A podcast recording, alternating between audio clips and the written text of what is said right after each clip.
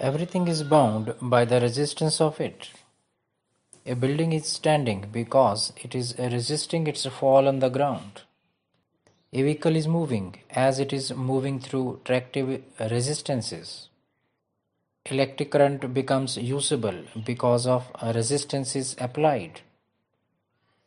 Our brain operates because of continuous resistance of pain and uncertainty it faces. The illusion sees as if the resistance can be or has been undone, hence dullness decay. You feel resistance when you face confusing choices, when something unpalatable happens, when you feel uneasy, uncertain about the outcome of any action, when your relations do not behave as you want, when your ideas are challenged, when you commit some error and you are labeled as a wrong when the nervous system experiences this resistance, this pain, what you do? You try to throw the resistance out of your mind. There's no place to throw it. Once you see this, the whole energy is here.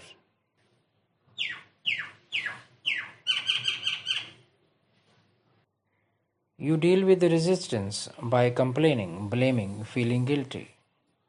By introducing the idea of God or other religious spiritual ideas by consolations, solaces that things will be all right in future, by thinking that science or economics will solve this. Can one see that all dealing with the resistance simply postpones the issue? Can one face, absorb the resistance without any explanation, without any postponement? One wants to throw away the resistance, pain, and uncertainty life is showing. This throwing away the resistance separates one from totality.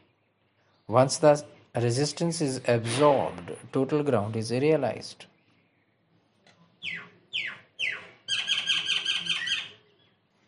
All pain and uncertainty is psychological discomfort. If it is not immediate physical danger, to acknowledge the discomfort, to absorb the discomfort as it is, is the key.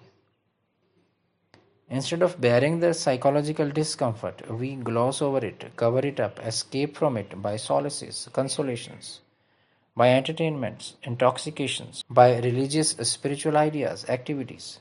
Decay sets in.